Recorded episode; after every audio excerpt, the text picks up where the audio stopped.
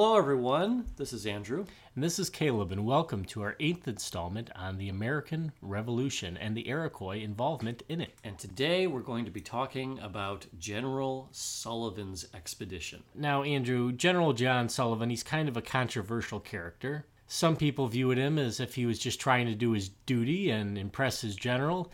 And other people look at him kind of the way I picture Richard Sherman in the South. He's basically the Iroquois version of General Sherman in the Civil War. Yes, and if you've never heard about General Sullivan before, let's just say that fire is his friend, and he is going to burn a lot of stuff. But before we get to John, why don't we sum up what happened last week? Last time we talked a lot about Joseph Brant and the loyalist group known as the Butler family, and how they conducted a lot of raids into Pennsylvania and modern New York, which was mainly Iroquois homeland, but was also on the border of a lot of these frontier settlements. And in doing so, raiding all of these towns, pressure is being put on the newly formed United States Congress, and particularly George Washington, to do something about it. These people are on the borders of the frontier, and they are the ones that are having their homes burned and pillaged.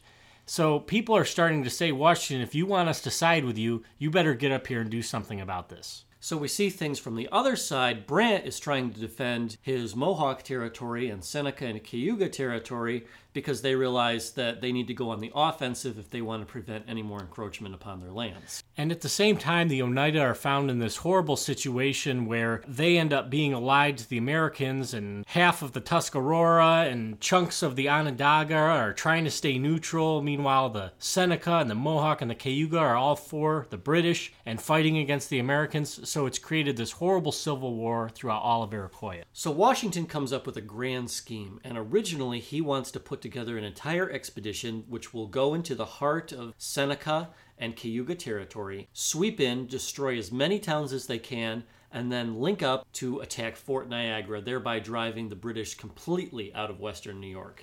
Now, Andrew, it's important to mention, on top of just attacking the Seneca and the Cayuga because they are attacking the frontiers of the newly found America, they also need to attack them because at this point, the war in 1779 has kind of come to a stalemate. The British Army has found that they cannot be successful marching out into the open and attacking. Every time they do, George Washington and his men just fall back and just basically let the British Army peter out. So they've decided to just stay in the main cities and try and force George Washington to come to them. George Washington isn't biting, so it's come to the stalemate. So George Washington goes into siege mode. What's the first thing you do when somebody is held up in a city? You cut off their food supply. And guess who is supplying the British Army with more than half of their food? The Cayuga and the Seneca, who have some of the largest cornfields in the entire United States at the time. George Washington's plan, not only defend the American frontier, but go in and burn all the fields supplying food to the British. Washington is able to do this as well because the British have also shifted strategy. They've formed what historians call the Southern Strategy, and that's where they focus more down in the Carolinas and Virginia to try and win the war, because they thought that there were a lot more loyalists down there, kind of like how they thought that in upstate New York there were a lot of loyalists, and Burgoyne found out otherwise. So that takes the pressure off Washington's main army. It puts more pressure on General Gates, who's now in charge down in the South. So Washington sees this as a golden opportunity to detach some of his men to fight into the New York frontier. So Washington needs to pick somebody to lead this expedition into Iroquoia.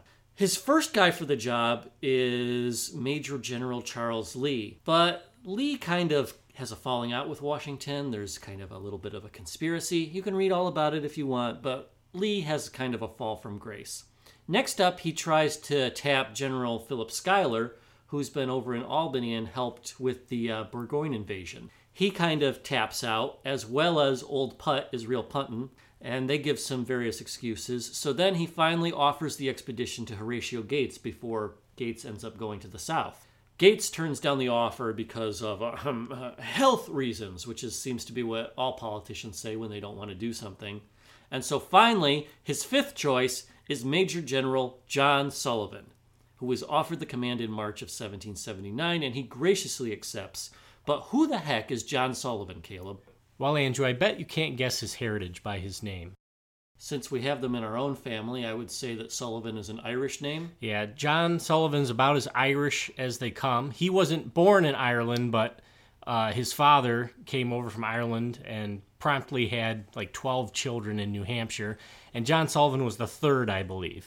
A really interesting man, a really bright guy. He becomes a lawyer at a very young age and rises up the ladder in New Hampshire. And when Congress declares war on the British, they appoint 12 original generals. They appointed 4 major generals and 8 brigadier generals, and the most junior of the brigadiers was John Sullivan. Now, that's not to say that he was always put on the back burner in all of these campaigns, because he was actually involved in nearly every single major battle, siege, and retreat in the entire American Revolution. He was at the Siege of Boston. He was at Long Island. He was at Trenton. He was at Princeton. He was at Brandywine, Germantown. And at one point, he was even up in that famed failed attempt to take Canada that you may have read about. Now, Andrew, during the Battle of Long Island, he made a name for himself by famously standing his ground in a field completely surrounded by Hessian troops with just his pistols. Did he win? No. He ended up being captured. And the British ended up using him. They took his parole, and they started using him as a messenger to the U.S. Congress because he could go through their lines without any grief. And this instantly started making a lot of people start to whisper that he was a traitor. He had a lot of enemies in Congress. And John Adams himself whispered to a colleague in Congress and said, "It's a shame he was not shot instead of captured." But Washington really appreciated John Sullivan. And he would step in whenever they tried to try him, which they tried to do all the time. They were always constantly trying to have courts of inquiry on his behavior. And none of them ever stuck, but I think they tried 4 throughout the American Revolution. So did the British ever give him back? I'm guessing they did, because he was going to lead this expedition, right? Yes. Shortly before this, the British exchanged Sullivan for some equally high-ranking British officers who had been captured throughout the war. So when Sullivan comes back, he is really discouraged, because even though he's a major general now, and he's been at every single battle, he has never been given an independent command. And he considered resigning and returning to New Hampshire when Washington tapped him on the shoulder and said, "Guess what? You're the first person that came to mind for this campaign, and I think only you can do it." First person, huh? The very first person. "I want you to lead the Iroquois campaign." And his orders were short and simple. They weren't that short, but they were pretty simple. Well, I'll sum it up for you. March to Cayuga, build a fort, destroy every hostile Iroquois village and farm you can find, and then come back. But there's a lot of Iroquois villages and farms in upstate New York and Pennsylvania. Yeah, I wonder if he's up for the task. Washington would go on to give Sullivan advice that he learned from serving with Braddock. At Braddock's defeat, you know, when they all got completely destroyed by all the Native American warriors hiding. He told them things basically like, fight on their level. When you're attacking, fight like they fight. Scream and give a war cry. Be brutal. It's better to attack than be attacked. And I think that that seems to be the case. If you look through the past 300 years of warfare, the people attacking always have the upper hand. Also, make sure you have extra men scouting ahead, and double however many men you're going to put on your flanks, double it, because it's so important to make sure they don't slip around behind you. And he also gave him some orders that a lot of people don't read. A lot of people, Andrew, use this campaign to, I would say, vilify George Washington. I've heard a lot of people make the argument that he hated Indians. I personally, throughout my readings, I have not come to that conclusion. And I've seen paragraphs taken from his orders that say to burn, capture, and kill every single Iroquois person you find. But the very next paragraph after that, he says this, quote, "After you have thoroughly completed the destruction of their settlements, if the Indians should show disposition for peace, I would have you encourage it, on the condition that they will give up Butler and Brant." And so if you're looking at this from a military perspective, Washington is trying to find a way to bring the war to a speedy end, to prevent raids from continuing to happen, and he thinks that the only way is through a scorched earth campaign, which honestly Washington is not the first person to do this, and even Brant has this idea. That's why he's raiding these farms, because he knows that these farms are supplying the Americans as well. Yep. It just comes down to war is horrible, and there's atrocities committed on both sides. Andrew, just the year before, Butler and Brant had come down into Cherry Valley and attacked and burned all these houses and communities, so Washington basically needed somebody to be held accountable for that attack. If he could get Butler and Brant, that would be all that he needed to appease the public. Sullivan would be given 3,000 men to command, and he would start in eastern Pennsylvania. Meanwhile, an associate general, Clinton, would take 1,600 men from Albany and rendezvous at Tioga, which is right on the border of New York State and Pennsylvania today. If you look like halfway through the state and then border, that's kind of where it is.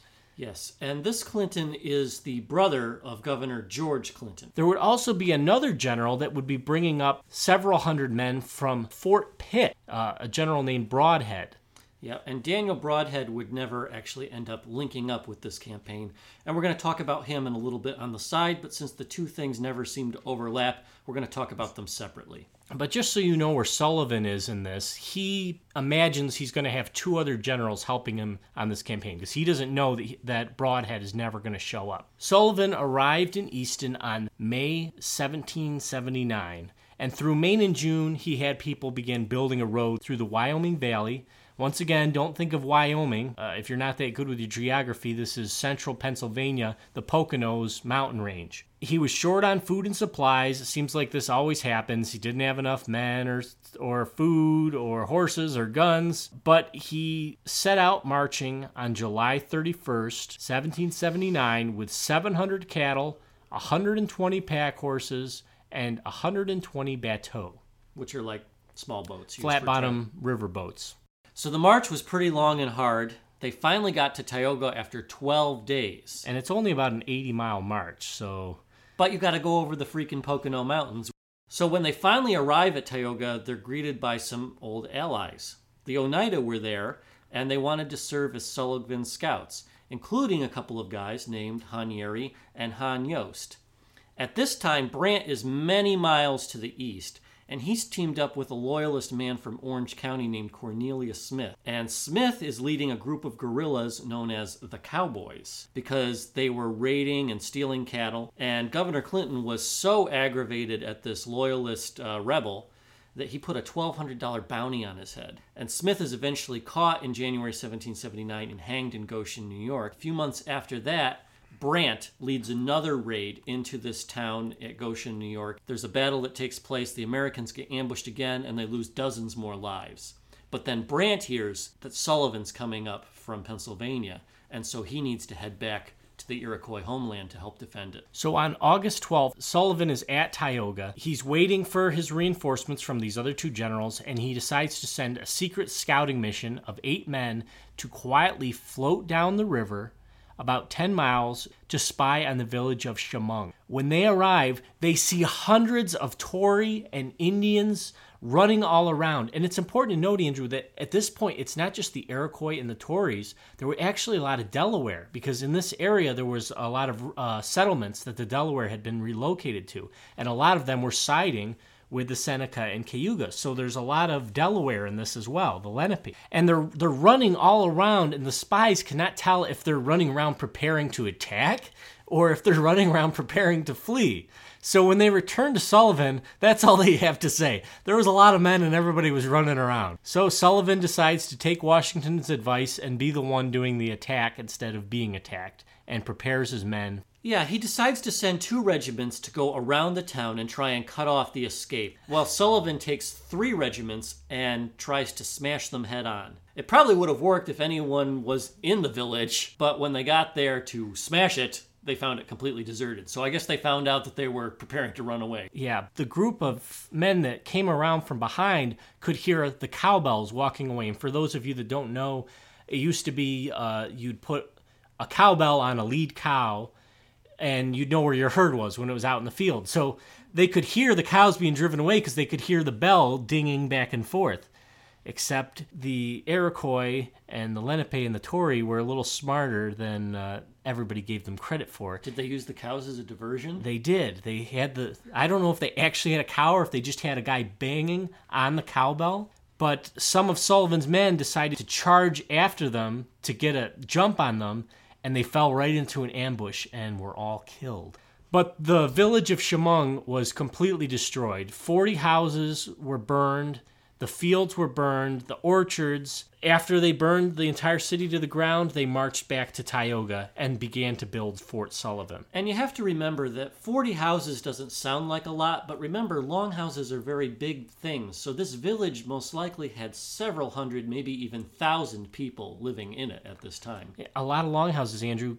The big ones could have over 100 people in them. So if you think of 40 houses and each of them with 100 people in it, most likely they weren't all that big, but still, just to give you an idea, there could be potentially thousands of people. Sullivan dug in and he began to get worried about his reinforcements. He thought that he would have seen Clinton by now. And sometimes when you're waiting for somebody and you know what's happened in the past to different armies trying to go through hostile wilderness territory, he's thinking the worst. Maybe he's been ambushed. Maybe he's dead. Maybe he's been delayed, or who knows what's going on. Clinton was determined not to let his commanding general down. Clinton was an engineer by trade, and while Sullivan was preparing his men for the march up through Pennsylvania, Clinton was damming the outlet to Lake Otsego, which is modern-day Cooperstown, New York. And also, while damming the lake, he built 120 boats.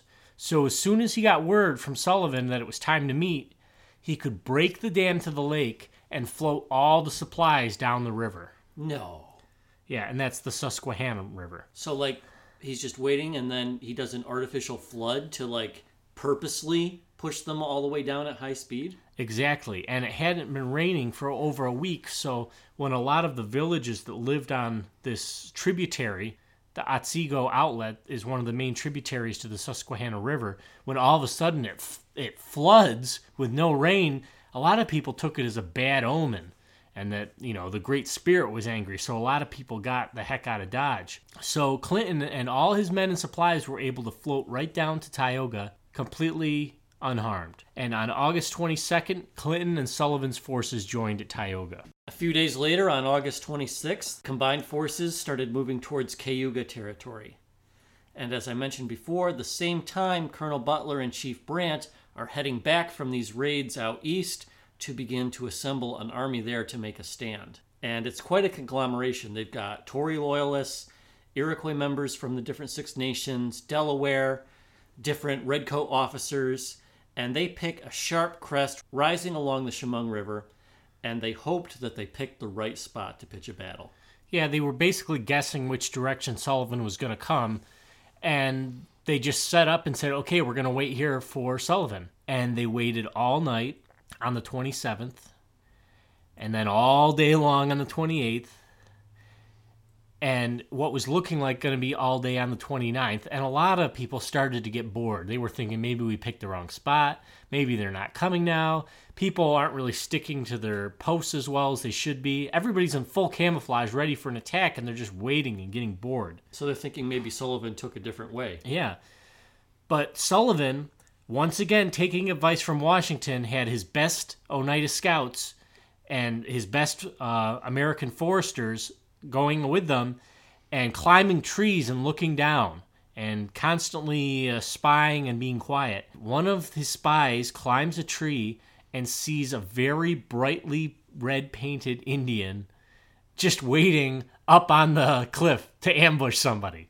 So he instantly sends word to Sullivan that it's a trap, and this gives Sullivan the time he needs to encircle the trap and try to set his own trap. So he sends men to pull around, gets his small cannons out to one side, while the main force tries to push into a triangle to totally surround and pinch them off.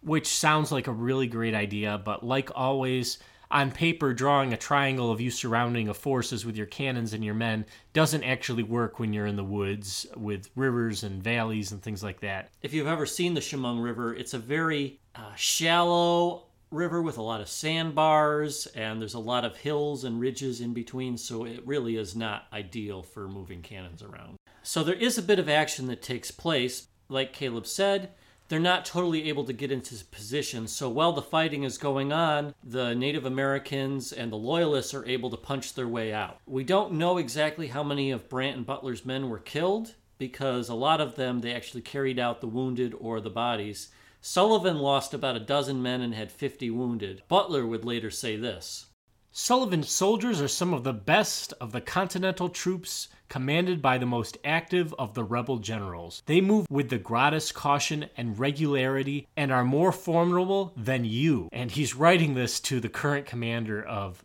Fort Niagara. So he literally tells him, Sullivan has better men than you have, so don't go and face him in the field. The Continental troops continue, and on August 31st, they come to another village, and they burn all the corn at a town called Canawahala. And that's modern-day Elmira, New York. And then they start the march towards Catherine's Town, which is modern-day Catherine's Town. Hey, a place actually kind of still has its name, even though that's not the name they called it. But it's just below modern-day Watkins Glen on Lake Seneca. And this village was run by an Iroquois woman, a clan mother most likely, referred to as Queen Catherine. If you remember all the way back in our episode on Haudenosaunee diplomacy, we talked about Catherine Montour. Well, this is her family that's helping to run this place. It was probably a grandniece or a granddaughter. The genealogy's kind of screwed up, but it was definitely a relative of theirs. But when they got to what we would call today Watkins Glen at Catherine's Town, they find it deserted. Nothing but cows, horses, pigs, and one poor old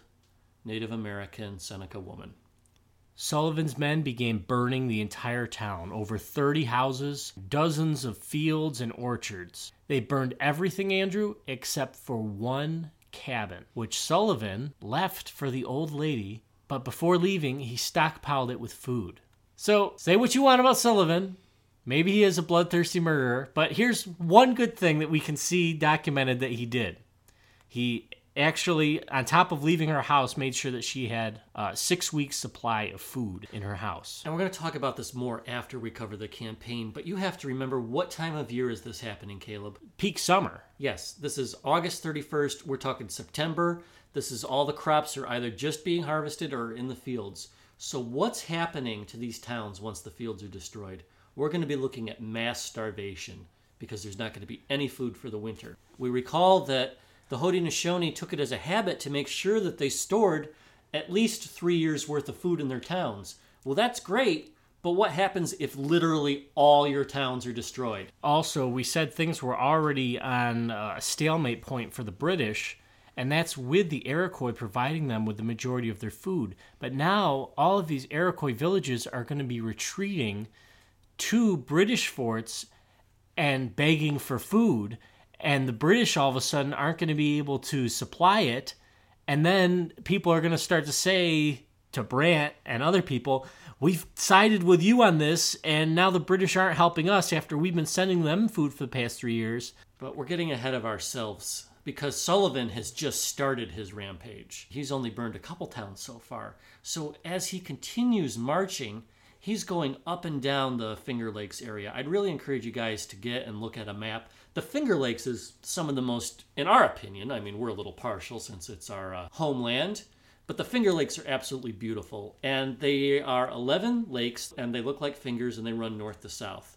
And it makes pristine growing environment for a lot of stuff. And so they start traveling up and down these lakes, burning village after village after village. So he burned dozens of villages. Andrew and I are only going to point out the main villages. But how it basically worked is, as he marched, they might see a small village of a couple longhouses and fields, and he would send 50 men to go to take care of that, and then they would come back. So we're going to try and stick to the main force, because otherwise this would take too long. Also, there's a lot of debate.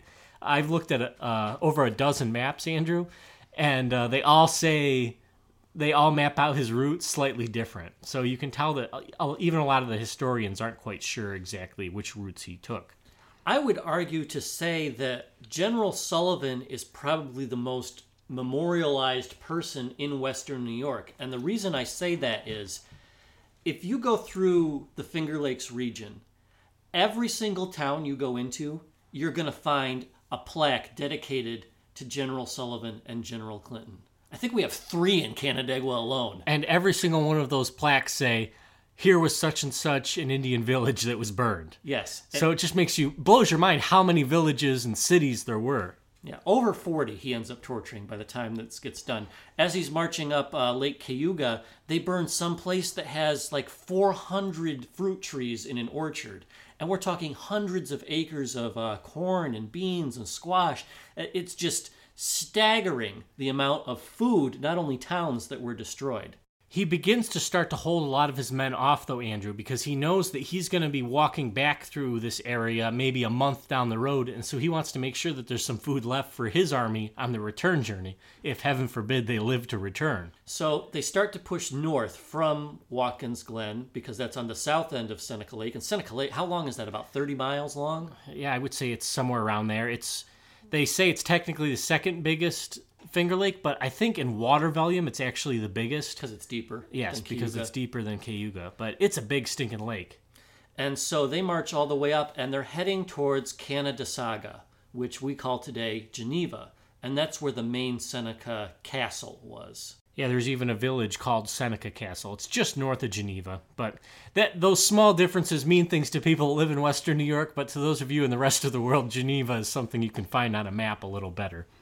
But as Sullivan is approaching Canandaigua, he suspects that maybe there's an ambush here because, this is their main city. Perhaps they'll make a stand here. They believe it was the biggest city in all of Seneca territory. And Brant and Butler are trying their best to convince everyone in the city to help them have an ambush and fight.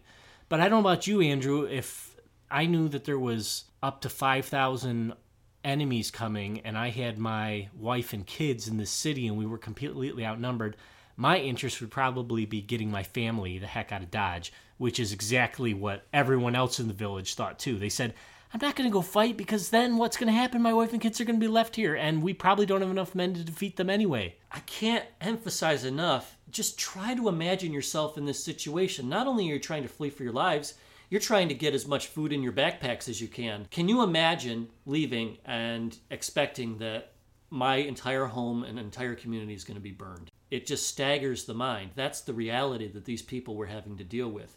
And they can flee to one town, but they know that Sullivan's just going to keep coming and keep coming and keep coming. So they could go to one town, but they've got to get as far away from here as they can. So Sullivan puts the torch to the city that we call today Geneva. It has about 80 houses, which again, we're looking at could be up to several thousand people living there. And then he turns his eye to the west, because the next town is Caleb and my hometown, Canandaigua. And Canandaigua is a sister lake to Seneca Lake.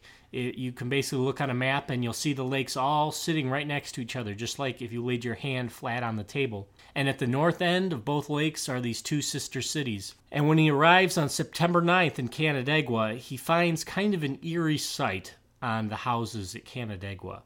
How so? Well, they walk up to the houses, Andrew, and there's signs hung from all of the walls. And the signs read, "He who destroys this house, his offspring will suffer for it. Probably with a creepy echo as they read it, too. In English? Yes, it was written in English. And the men noted that the houses were elegant.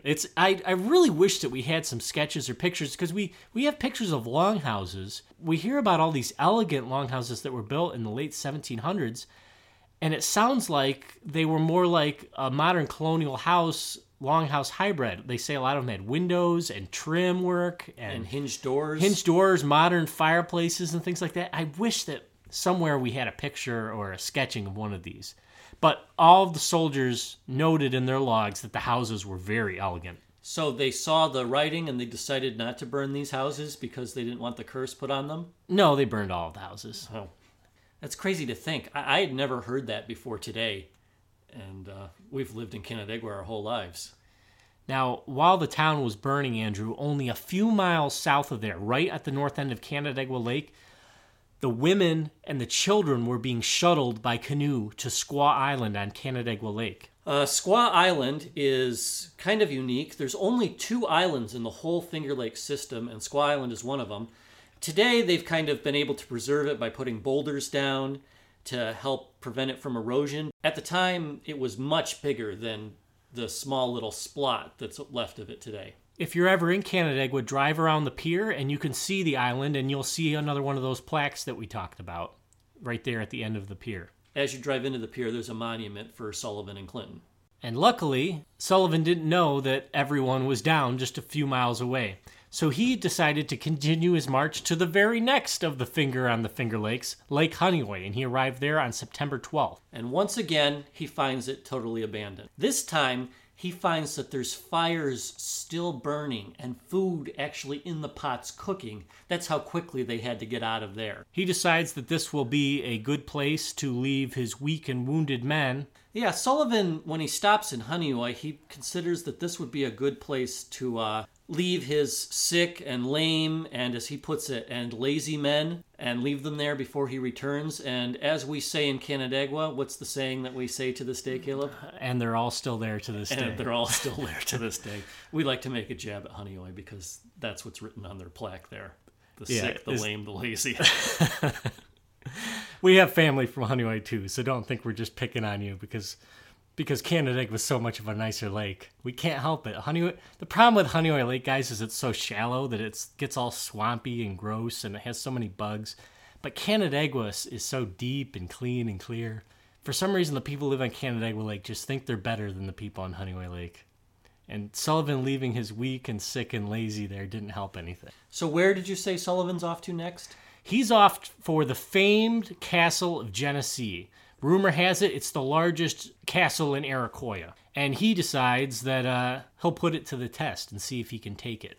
Now, Sullivan is looking at his map and his watch, and he figures General Broadhead should be showing up from Fort Pitt at any time now. He was marching north from there, which should put him somewhere in western New York. So he figured, I'll go and attack the castle at Genesee and hopefully meet Broadhead, and we can take this campaign all the way up to Fort Niagara, where the British are stationed. So instead of heading straight for Geneseo, Sullivan leads his men south between Lake Hemlock and Lake Canisius. And he's thinking that if he comes up from the south, he can surprise them, because before this, he's been going across the northern end of the lakes. But somebody has burned a bridge. That's right. Butler, who has been fleeing with everybody from city to city, has found himself at the castle at Genesee, and he burns the one bridge leading from the south up to the Genesee castle.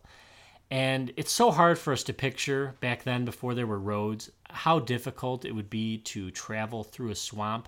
And without this bridge, it would force Sullivan's army to march through the swamp. And can you imagine marching, maybe 15 miles through water that's from ankle deep all the way up to your waist in the middle of summer with the mosquitoes and everything, and then try to keep your powder dry while doing it? And then you still have no idea how many Seneca are waiting for you at Genesee Castle. So Sullivan, instead of pushing through the swamp, he decided that he will have his trusty engineers that are with him, most likely Clinton, rebuild the bridge. And while he's doing this, he decides to send out one of his young lieutenants, a man named Boyd, along with Chief Han Yost, who is the brother or possibly half-brother of Han Yerry, who was the husband of Two Kettles Together. Now, just to throw this out there, I had been reading for weeks, and I had it in my head that this was Han Yerry, the same Han Yerry that Andrew and I have mentioned in the past 5 episodes, or maybe longer. And it turns out a lot of people thought that it was the Han Yerry that was mentioned in these other battles, because a lot of times they used the same name. But now historians are almost positive that this was actually a relative of his that had a similar name.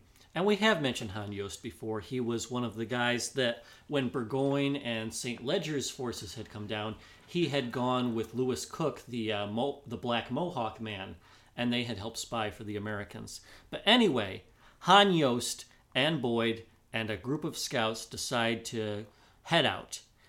But Sullivan gives them strict orders not to draw any attention to themselves and don't go out and try and take any scalps or get any prizes. Just spy on the fort and be back in the morning.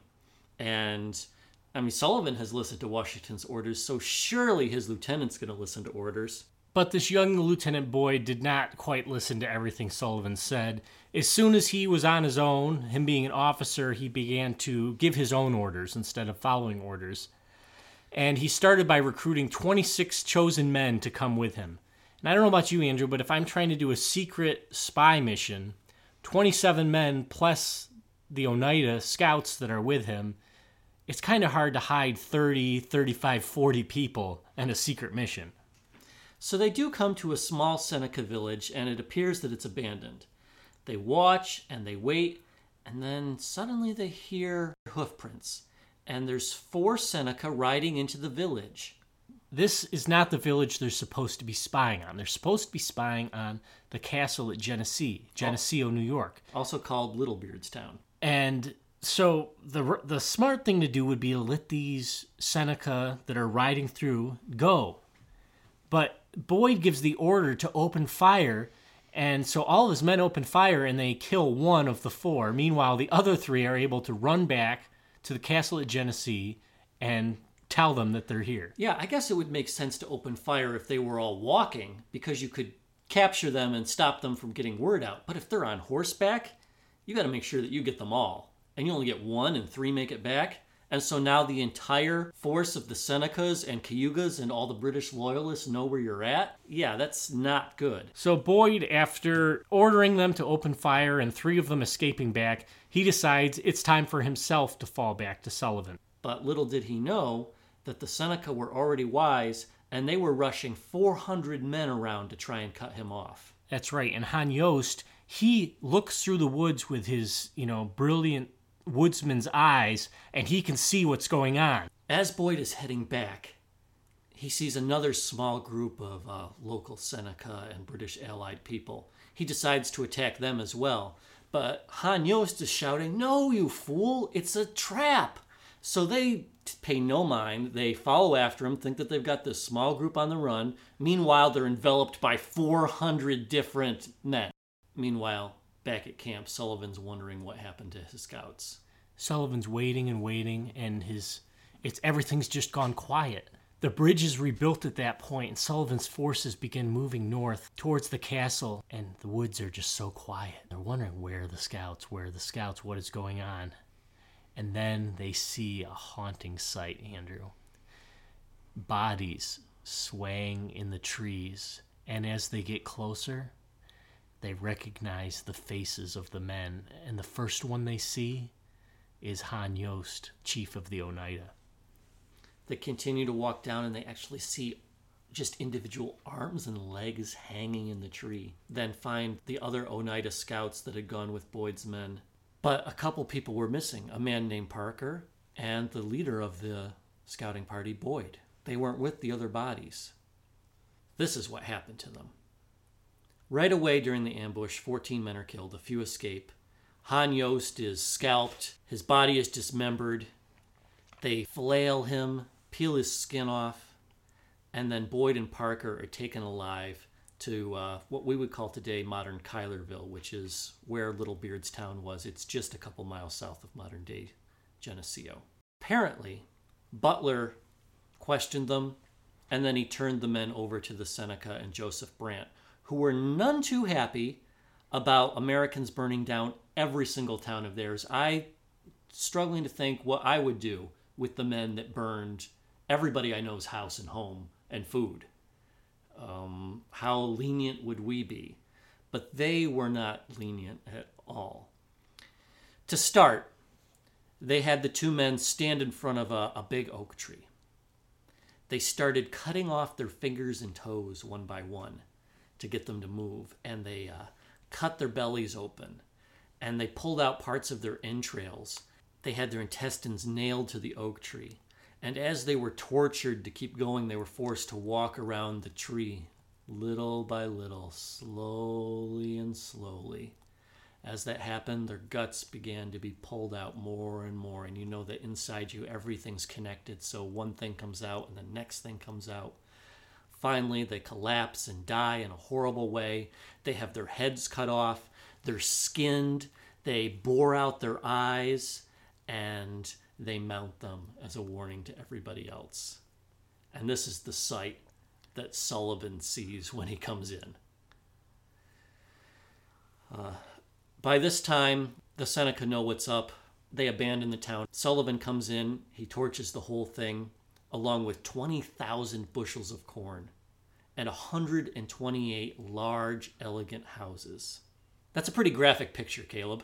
Something I really don't like picturing.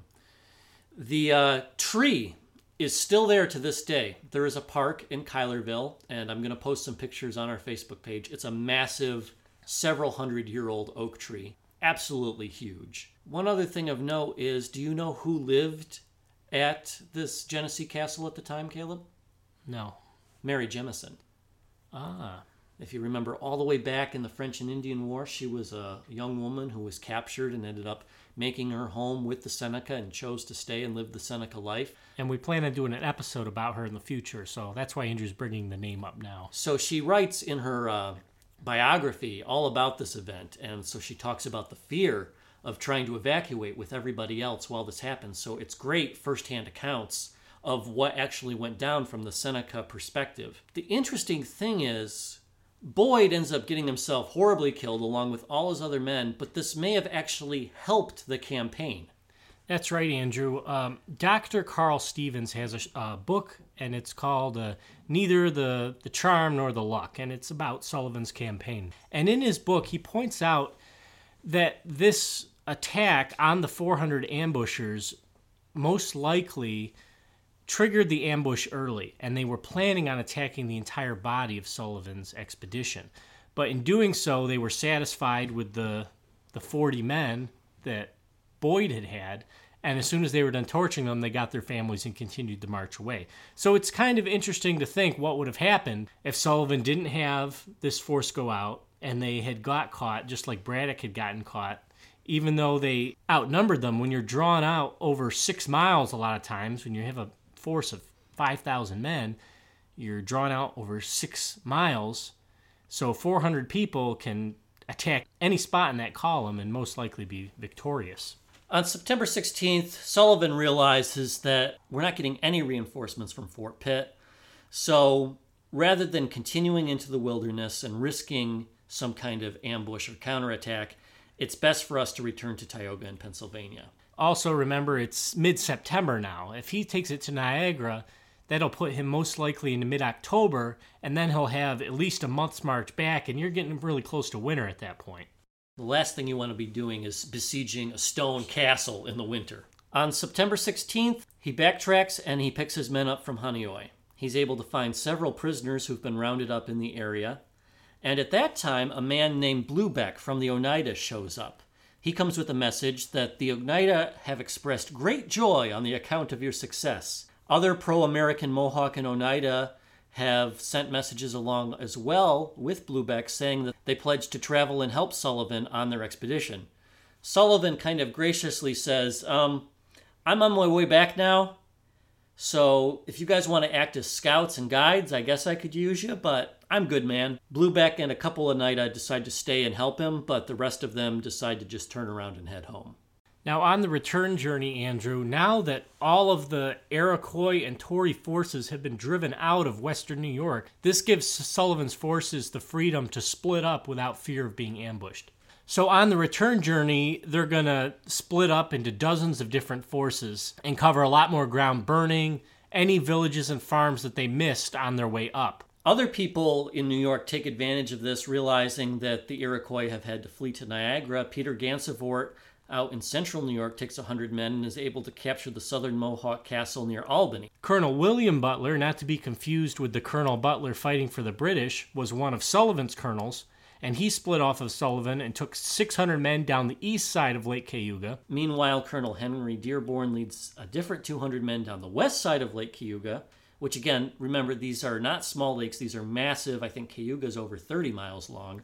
And Sullivan and the remainder of his force travel down the west side of Seneca Lake, where they come back to Tioga. But Sullivan has to make a couple more stops. That's right, Andrew. Sullivan has one more important stop to make before he gets back to Tioga. He stops by Catherine's Town, the town where we said the one old lady was left. And he stopped by to see how she was doing, and left her with enough food to get through the winter that was getting close upon them. The people wrote in their logs that she started crying because she was so thankful, but yet, you know, I can't imagine the different emotions you have. You have this enemy come in, burns your village, but then at the same time he shows you mercy, And I think it's one of the best moments of the entire campaign because you really get to see the human element of it. So often whenever people are at war with anybody, you instantly start to dehumanize them, make them subhuman, so that way you can be okay with what you're doing and live with yourself. And you get to see here the human side from both things. He's trying to follow orders, but there's also a place for humanity in this. So she begins crying, and Sullivan begins crying. And then all the men start crying. And then all those men start crying, and, you know, I think that I probably would too. You've just done this great heroic deed, and you've just done this horrible thing that most likely is going to cost thousands of people their lives over the next winter. So as Sullivan leaves this sentimental moment, they travel down to just outside of Corning, New York, and a lot of their pack horses are absolutely exhausted, so much so that they have to start shooting them. Yeah, they actually have to put down over 100 horses, Andrew. Interesting side note. The following year, we don't know why because we don't have it from the other perspective, but some of the Seneca that are in the area see all the horses, and when they come down, they find all the skeletons. And so they take the skulls from all these equestrian beasts, and they stack them up and line them on the path. And so the area became known as Horseheads, which is the name of the town to this day. You know, as a kid growing up, I always thought it was a stupid name for a town. Why the heck is the town called Horseheads? But if you ever drive through Horseheads, New York, that is why. To the Oneida and the Americans, this is a big celebration. They start distributing rum. Fat oxen are slaughtered. They have a whole grand party, and the Iroquois campaign of 1779 is over. So the campaign is over, but what the heck ever happened with those men coming up from Fort Pitt? Well, let's get into that. Daniel Broadhead and 8 Delaware scouts and 700 men, their goal is to march up north from Fort Pitt. Remember, Fort Pitt is on the forks of the Ohio, so you can go 3 different ways on 3 different rivers, and so if you take the northern route, you can go up the Allegheny, which leads through Pennsylvania into southern New York, into the Allegheny Mountains. He sets out with 30-day supplies, more than enough, and he decides that he'll start following the river right into Seneca territory. But then he thinks, you know what? If I get off the river here, there's a path, and I think that's a shortcut.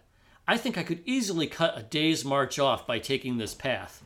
Well, it's one thing to take a path if you're walking somewhere. It's another thing taking a path when you know what it is and you're not traveling with 700 men, with baggage, on a path. So one of his men writes grumbling, "We proceeded by a blind path, through a country almost impassable, by reason of stupendous heights and frightful declivities, with a range over craggy hills and overspread with fallen timber, thorns, and underwood, whose deep, impenetrable gloom has always been impervious to the piercing rays of the warmest sun." Wow.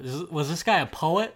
Some of the words he used there were a bigger vocabulary than I picture a soldier having. I think he said that he did not enjoy the march, and they got lost. Finally, they are able to rediscover the Allegheny River, and Broadhead's men continue north into Seneca territory.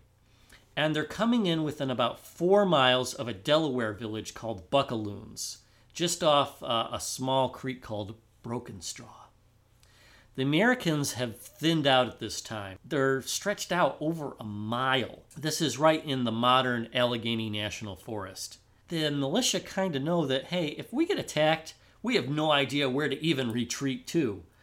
So they start trying to form up, figure out some way to get to any kind of town. Their primary focus was to attack the Mingo towns of this region. We haven't talked a lot about the Mingo since Pontiac's uprising, but these are mainly Seneca and Cayuga and other mixtures of Iroquois prop nations that have lived here now for over 100 years. And they are firmly within the British camp. So finally they kind of bump into, accidentally, a hunting party of these Mingo. Gayasuta is in the area at this time, and he's also fighting for the British. So when the forces get together, they're actually in the middle of the river, and they're on an island, and it's called the Battle of Thompson's Island.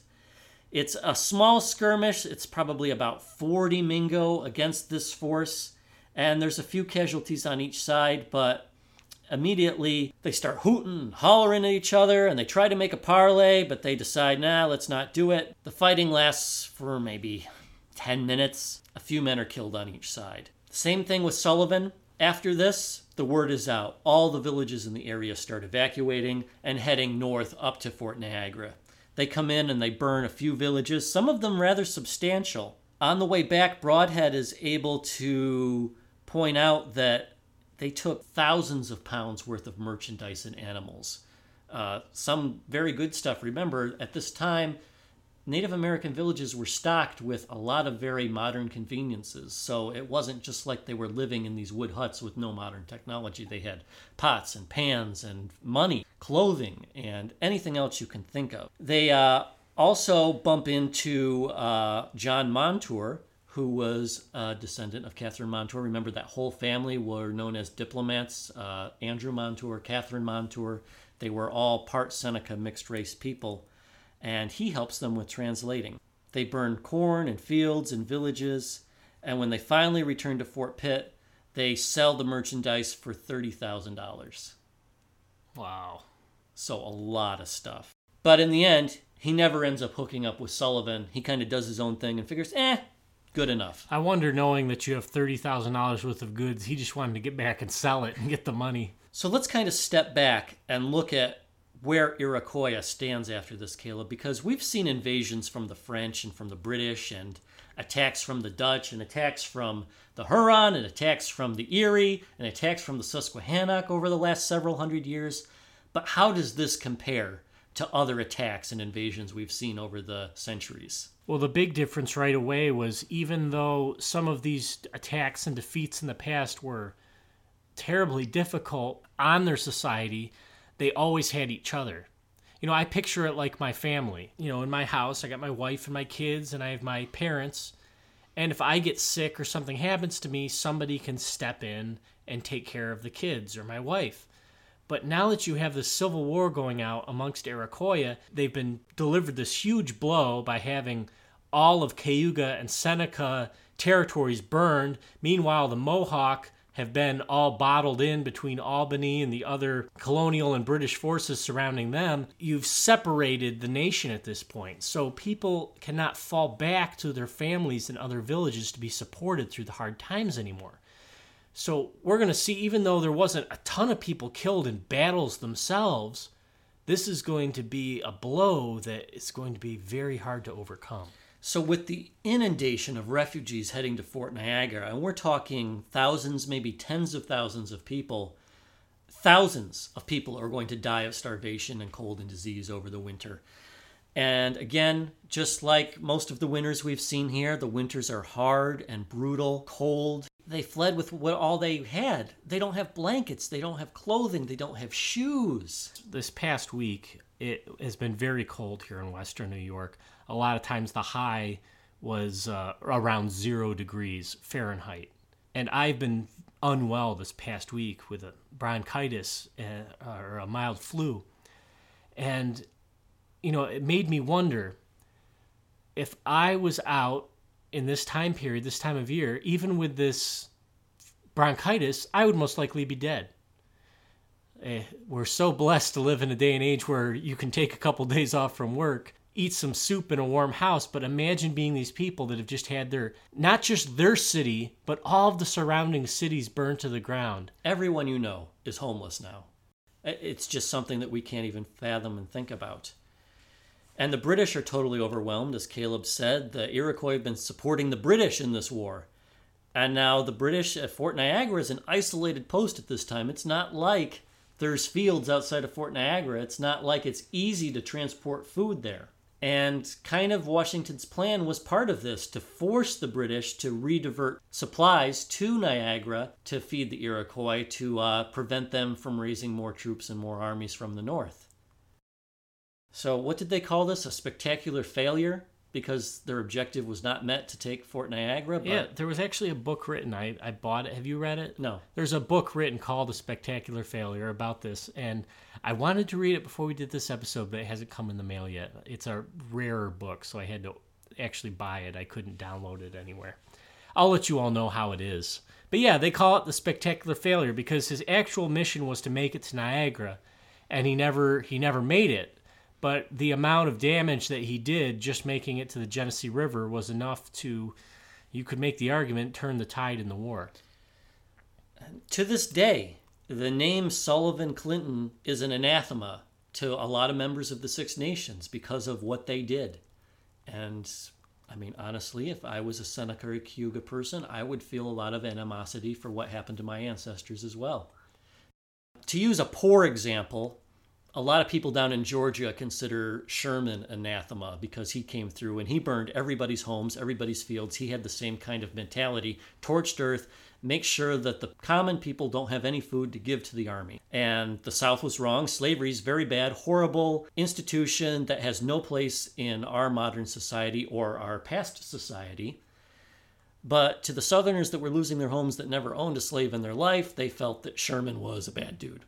It's hard for the people who are having their house burned to say, well, I can understand why they're doing this. You know, this is a strategic battle. So, luckily, us hundreds of years later, we can try and look at it from both sides. But I'm so glad that at least at this part in my life, I haven't had to be the one experiencing something like this. So next time, Caleb, I don't know if we'll be able to wrap up the American Revolution. We're going to try and do it next time. Might not be possible. This does not put the Seneca and Cayuga and Mohawk out of the war one bit. Their warriors are out for blood and revenge, and we're going to see that even after Yorktown, Brant is running all over the United States, even into Kentucky and Indiana, causing trouble for the Americans.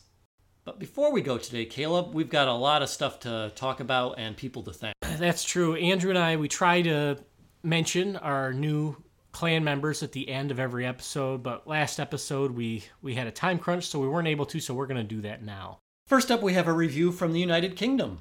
And Caleb, in his usual fashion, will make fun of our loyal listeners reading in a horrible British accent. What? I don't know what you're talking about, Andrew. I just read it with my natural voice.